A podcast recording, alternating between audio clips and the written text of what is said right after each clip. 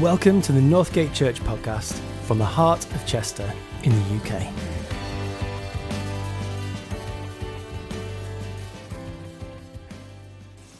Well, good morning.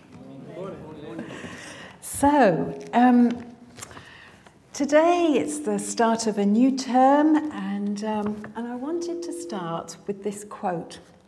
Um, so, um, the start of something new brings the hope of something great.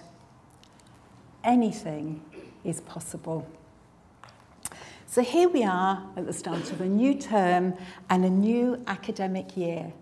And the question that we've been asking was is what does God have for us in this new term and what does it look like? And as a leadership team and um, a teaching team, we've sensed that it would be good for us to focus and to have a fresh understanding of who we are. What is our identity? So before we were born again, we were in the kingdom of darkness.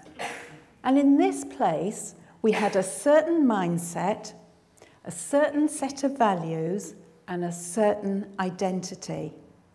But when we were transferred into the kingdom of light, when we were born again, every single person in this room was given a new identity, a new purpose, and we had access to everything that God promises us. And there are many, many things that He promises. The Passion Bible puts it like this You who are enfolded in Christ have become an entirely new person. All that is related to the old order has, fan- has vanished. Behold, everything is fresh and new. A fresh order has come. And where it says, all that has related to the old order has gone, it means this your old identity is gone. Your old life of sin is gone. The power of Satan is broken over us. That religiosity of trying to please God with our good works has gone. And our old mindsets have gone. You and I are not simply refurbished or reformed, but were made completely new by our union with Jesus and by the indwelling Holy Spirit. And often, in those first few weeks and months of being born again, we feel full of joy and faith, and we want to radically change the world, our family, and our friends. But after some time, we find ourselves perhaps struggling with old habits we struggle with cares and worries and fear. And the abundant life of joy promised in the Bible seems to elude us. The Bible tells us that the way to come into all that God has for us is this Romans 12:2. Do not be conformed any longer to the old pattern that you once belonged to, but be transformed by the renewing of your mind. The Passion Bible, my favourite at the moment, says this Be totally transformed by the Holy Spirit by a total reformation of how you think. As you know, the word for transformed here is metamorphosis, and that's where we get our word, metamorphosis. And it doesn't speak about making something a little bit better. It talks about it becoming a completely new thing. And the example that's often give, given is the caterpillar turning into the butterfly. And in this season, we believe that that is what God wants to do in each one of us in an accelerated way. He wants to accelerate the transformation within us that has already begun when we were born again. And the tool that God wants to use, the, the tool He tells us is the key to our transformation, is the renewal, radical renewal of our mind. Okay, well, that sounds great. Job done. I understand the principle. But my question is this How on earth does that happen? How are we radically transformed? How do you renew your mind? Does it happen just by rocking up to church every Sunday? Does it happen by reading the word every day, which is a good thing? Please don't misunderstand me on that. Does it happen? Um, am I waiting for somehow the Holy Spirit to come upon me and suddenly I'm going to be changed? how do we change our mind in such a way that it leads to transformation? So, what I'm wanting to do today is this.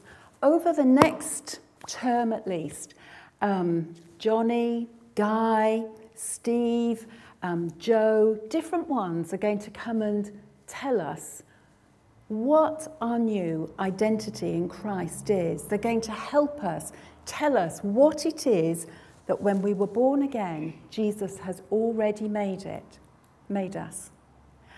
But this morning, what I want to do is to give us the tools so that we can move from what we did think about ourselves and come into the fullness of all Jesus wants for every single person here.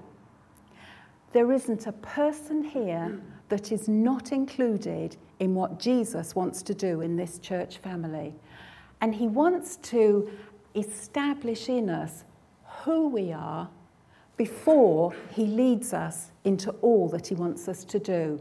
Because what we do must come out of who we are, not out of our own works. Otherwise, it will, will never, it'll never work. So, the first tool in having our mind radically transformed is this I have to take ownership of what I think. And I have to say that in my early Christian life, I got this totally wrong because I thought that um, somehow it was God's job to change what I thought. So, um, if I could give you some examples, there were times when I first came here and I'd just been born again a couple of years, and God started saying things to me, not loads of things, but some things, and He'd say really nice, encouraging things to me well, I didn't believe him. I just thought, well, that can't be true because I know the truth.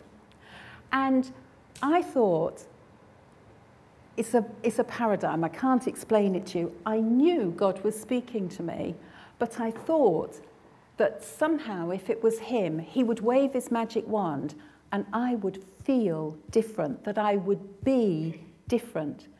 I did not realize for years that I was in control of what I thought. So I'd be reading my Bible every day, I'd be praying, I'd be coming here on every meeting there was, but still the same old thoughts were continually going round in my mind. So one of the thoughts I used to think about myself constantly, I used to say to myself, Oh, Lynn, you are such a wally. And that word wally was full of contempt and disdain and distaste for me. And Jesus would say things to me, and I'd say, Well, that can't be true because I know I'm a wally. And it was like every time I thought to myself, I'm a wally, it was like I had a knife and I was stabbing myself with that thought. And it would go on and on for years because I did not realize that it was my job to own my thoughts and to change them. So that's the first, the first thing. But the second thing is, um, to me, you're a Wally, I'm a Wally. That was the truth. Because, you know, things from my childhood had led me to that conclusion. So to me, that was the truth. And what Jesus was saying to me, I couldn't accept, I wouldn't accept. So the question then is well, how do you know if what you're thinking about yourself or about a situation or about another person, how do you know if it's a lie or if it's true? And the thing, the way you can measure if what you're thinking is true is this what level of hope and life does that thought bring to you? If a thought brings condemnation and misery or anger and sadness or hopelessness, that thought is not from God and it is straight from the pit of hell. If God speaks to you, the thought that he says, even if he's in the middle of disciplining you, the thought always, always brings hope.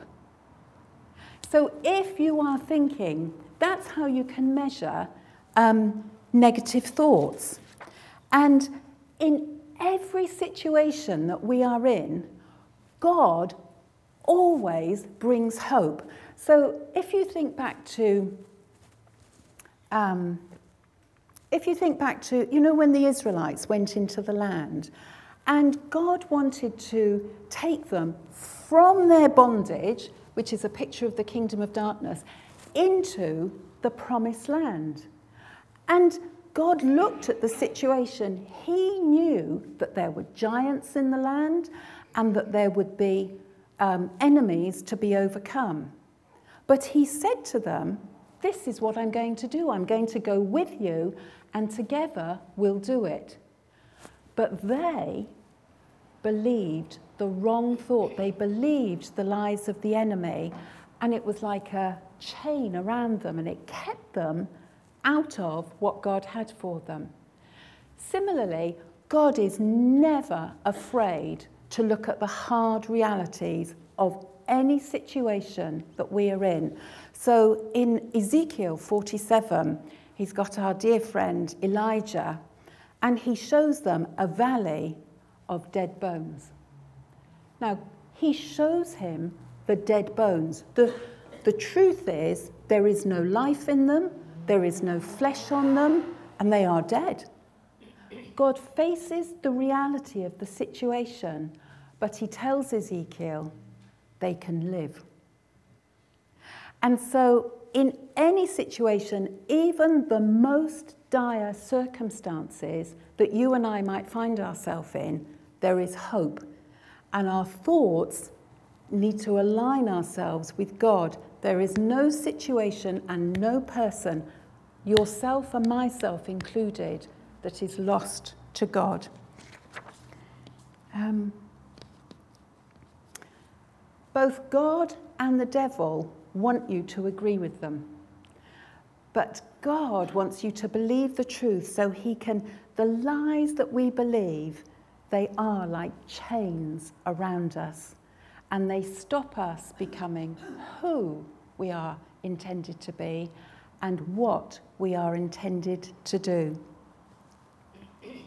So, then, um, the third tool um, for transformation by radical renewal of the mind is this it's, um, let's say you're in a situation Let's say you're going to speak on a Sunday morning, let's take something, and suddenly you find yourself feeling really nervous and really anxious and, you know, low grade, I don't know, anxiety. And um, that's like a, da- a light on your dashboard. I've, my car's just been in for a service because every time I turned the ignition on, a little light would come up saying, Your oil is in trouble. Get your oil sorted out. We're in real trouble. And I thought, Oh, this is going to be expensive. Uh, anyway, it was fine. But um, when you feel something negative, it's like an indicator light that's saying there is something deep down within you where you are believing a lie, you're not believing the truth because your thoughts always lead to your feelings. You never have a feeling without first having had a thought. So if there's negative feelings going on, we need to take time to slow down and say, what is it that I'm believing that is then bearing the fruit of those feelings. So um, we might think, oh, I haven't got enough money. I'm going to lose my home. I'm going to not be able to eat. I won't be able to pay the heating bill. And then fear takes hold of us, and that leads to anxiety. Or it might be, if I don't do what my friend wants me to do, she won't like me anymore. So I'd better do what she wants me to do, even though I know God would rather I do something else. Or we might think, oh, well, God doesn't really love me. I, I know He loves Gerald because Gerald's so this great, but He doesn't really love me.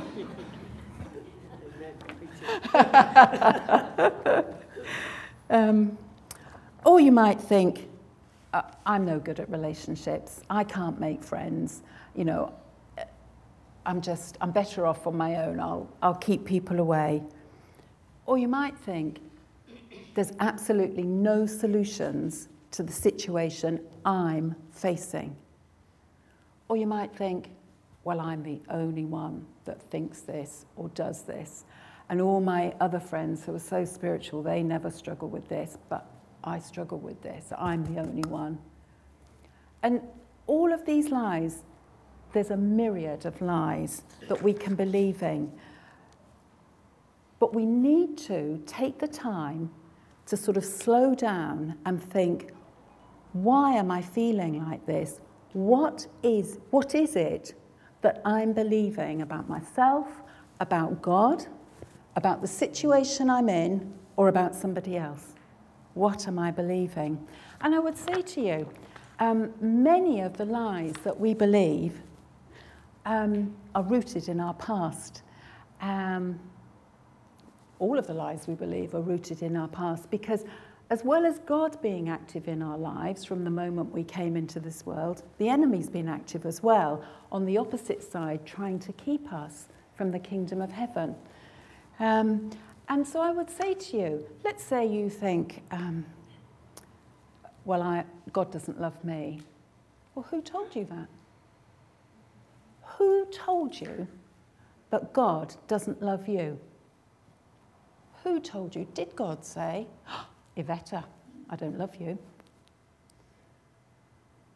Is that God? Or is that the enemy? Because the way, one of the ways God speaks to us is through our thoughts. And the way the enemy speaks to us is through our thoughts. So instead of running along like I did for years, believing the lies and just replaying them over and over and over and over in my head, we need to stop and say, well, what am I thinking?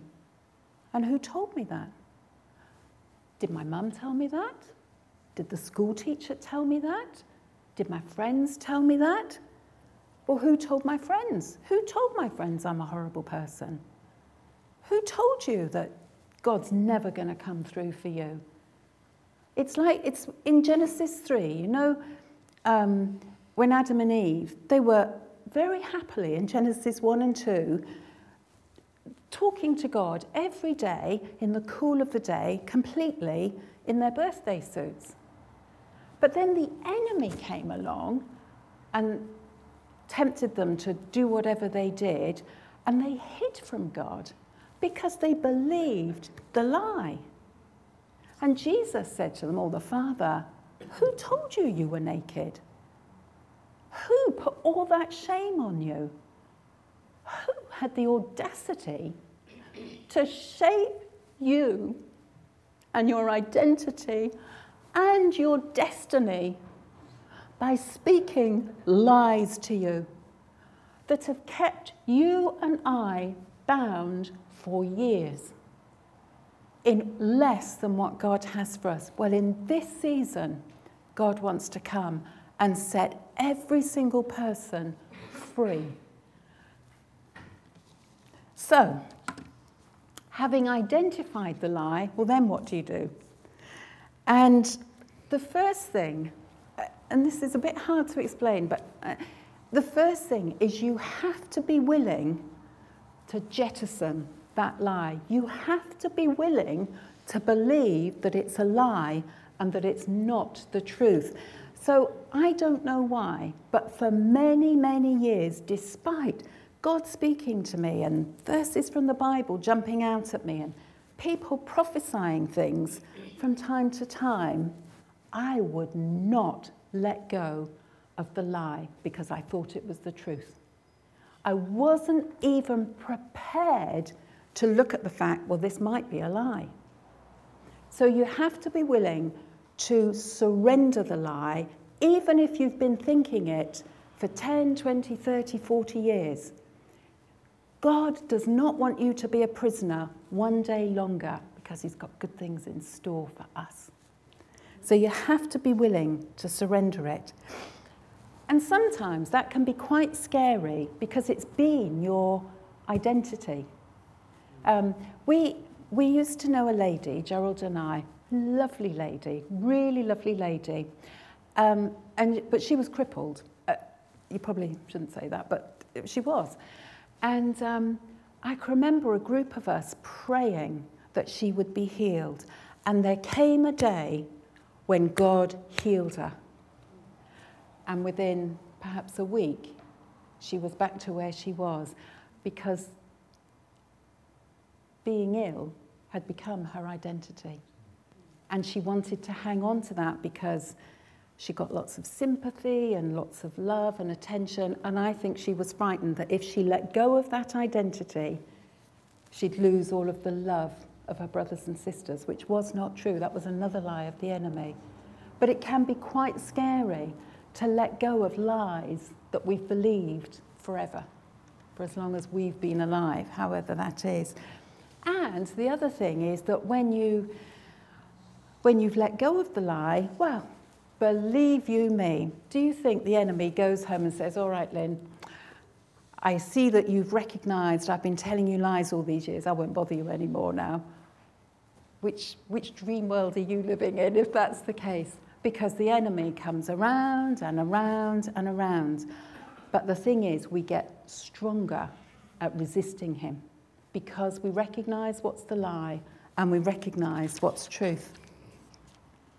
And then the fourth step in renewing our mind is this what is the truth about what God says about you, or about the situation, or about the person, or about the world, or about anything that we're facing?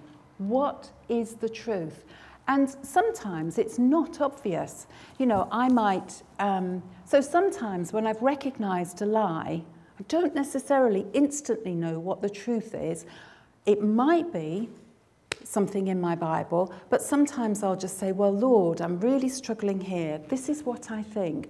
What do you say? What is the truth to replace the lie? And God will always answer that prayer.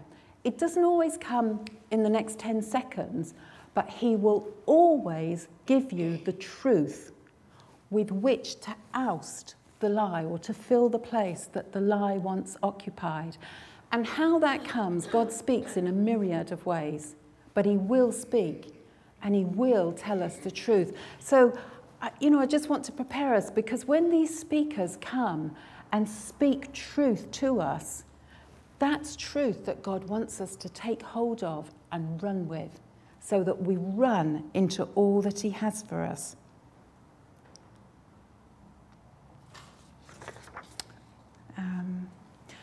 And then, once we've owned that I'm responsible for what's in my thinking, um, measured my thoughts by the level of hope that they carry, identified the lie, been willing to let go of it, and established what is the truth that God now wants me to take hold of, we then have to renew our mind with that. And as I've sort of alluded to, that is a process.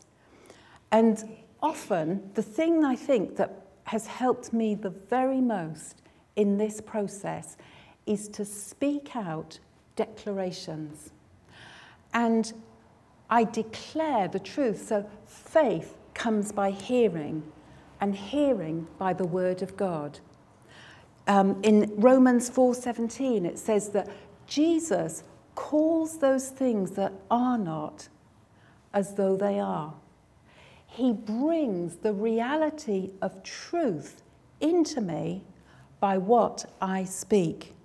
And so every day I use the Word of God and the words that God has spoken to me as a sword.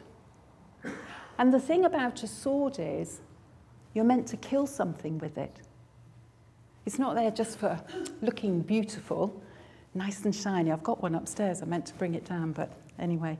Um, it is, it's an offensive weapon. And with the sword, we are to kill the thoughts that have been holding us captive for years. It is the truth of God. And we need to speak the truth whether we believe it or not. Darling, have you got those declarations? They're on the screen. Okay. Okay. And the other thing I would say is at the beginning, it is really hard. So, um, my, my future is going to be better than my past, and I have the power to make it so. Or God says that I am fearfully and wonderfully made. Or God says He has plans for me, plans to prosper me and not to harm me. Now, at the beginning, if you've been thinking a lie for 10, 20, 30 years, it's like um, if you take a glass of water and put your finger around the inside of the rim continually, you will create a whirlpool. If you then put your finger in and try to go the other way, you will encounter resistance. But as you do it more and more and more, the neural thought pattern, the truth, will form a new way within you and it will begin to feel, your feelings will follow what you believe. So even when it feels not right, so an example in the Bible would be Gideon. Um, and Gideon was called to deliver the Israelites from their enemies, the Philistines. And He's hiding in the winepress, thinking, I'm weak, I don't want to go anywhere near my enemies, they're going to kill me. And the angel arises, arises and says, Stand up, mighty warrior. Well, at that point, Gideon didn't look like a mighty warrior. But as he came to believe what God was saying, he became the mighty warrior. And he stepped into who he was, and then out of who he was, he did what he was called to do, which was deliver Israel. He did a mighty act out of a mighty identity. And this is what God wants to do among us.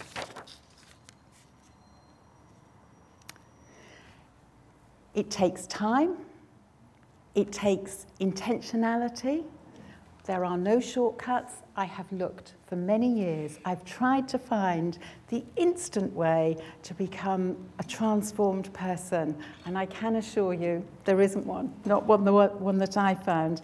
And if you found it, please come and see me afterwards. But this is a journey that all of us we're already on, but all of us, God is calling every one of us into this journey because He wants to take the chains off that have limited us with a wrong identity, and then because He has great purposes, great plans for every single person in this church body. So, I have invited my dear brother, Andy, who is also on this journey, and he has agreed to come and share how his journey has been just recently. Thanks, Lynn. So, some of you may know, but 2022 has been an interesting year. And it started in January where I hit a total point of ministry burnout, which was fun. So that is when you turn up, and all the things that used to um, were life giving are life draining. So I resented um, worship, and leading worship was, I just felt like I was empty, couldn't come to church. I had a plaster of like fake face on to kind of do all this business. Um, couldn't write songs, just, I was totally just the, the well was dry. And um, I needed some help. And with the thanks of Gerald and Lynn and the rest of the leadership team, gave me some time off for a sabbatical. I thought, oh, great, sabbatical, three month holiday, yes. But no, mine was not like that because I really wanted to come out uh, changed the other side. And so what I had to do is do quite a lot of soul searching. I don't know if you've ever done soul searching. It's not fun because, but then what you've got to do, what I felt God was, was doing was um, leading me kind of, I went out for lots of walks and listened to some teaching. And I felt God was leading me through my history. And so all the things that have popped up here about believing lies, I believed so many lies about myself that I was a failure as a husband or as a, as a dad because I didn't have a stable job or because I'm, I'm a musician. Aside from the work I do here, I I'm a professional musician, which COVID, screwed. So I, I, felt really low, I felt really low, and then um, I don't know God kind of, and there were some lies I believed about Him. I thought that God was a real judgy, disapproving Father, and every day when I messed up, God would be like, Well, that's another day that you've not done the right thing, Andy. Therefore, you're never going to walk into the purposes I have for you because you've screwed up. And so I had to really take hold of some of these lies that I'd been believing that had actually shaped me for about 20 years and kind of take them off. And that's hard because they can be really ingrained. So to remove those. Um, and yeah, and then I've come, come through the other side. It very much is still a work in progress, so hear that. Then that was followed up with a trip with um, the Worship Songwriters Retreat, which I go to every year. So I'm part of a group called Resound Worship, and um, one of these songwriters retreats is where I wrote the song that we sang this morning.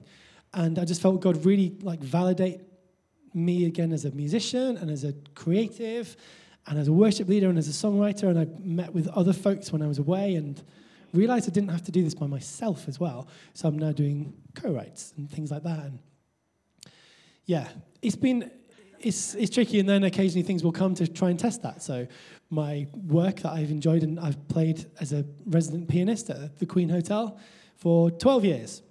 Lost that job now because of cuts and things. And so I was like, okay, that was a real test. I had that email two weeks ago. And so I go, okay, right. So, what does this mean? And I had about an hour of feeling pretty fed up. But I was able to kind of nip that in the bud pretty quickly and not start believing all the lies again.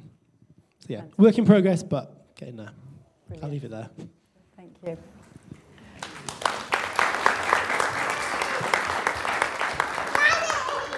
So, this is the journey that God has for all of us. Everyone is included. If you think, I'll never make it, this is not for me, that is the first lie that you need to deal with. Can I just, can I just pray for us? Could we, could we all stand? Mm. Father, I just so thank you that you are not done with a single solitary person here.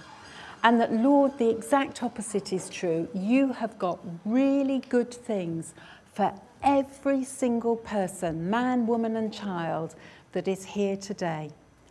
And Lord Jesus, I pray that over these weeks and months ahead, that we will, you will help us to go on this journey with you, to leave behind the lies that have limited us for so many years. And I pray, Holy Spirit, that you will take each and every one of us into freedom and into all that you say we are and all that you have for us to do. Lord, we want to partner with you in this journey. Thank you, Lord, that you have new things for this church family. Amen. Thanks for listening to the Northgate Church podcast. Find out more at northgate.org.uk or find us on social media by searching Northgate Church Chester.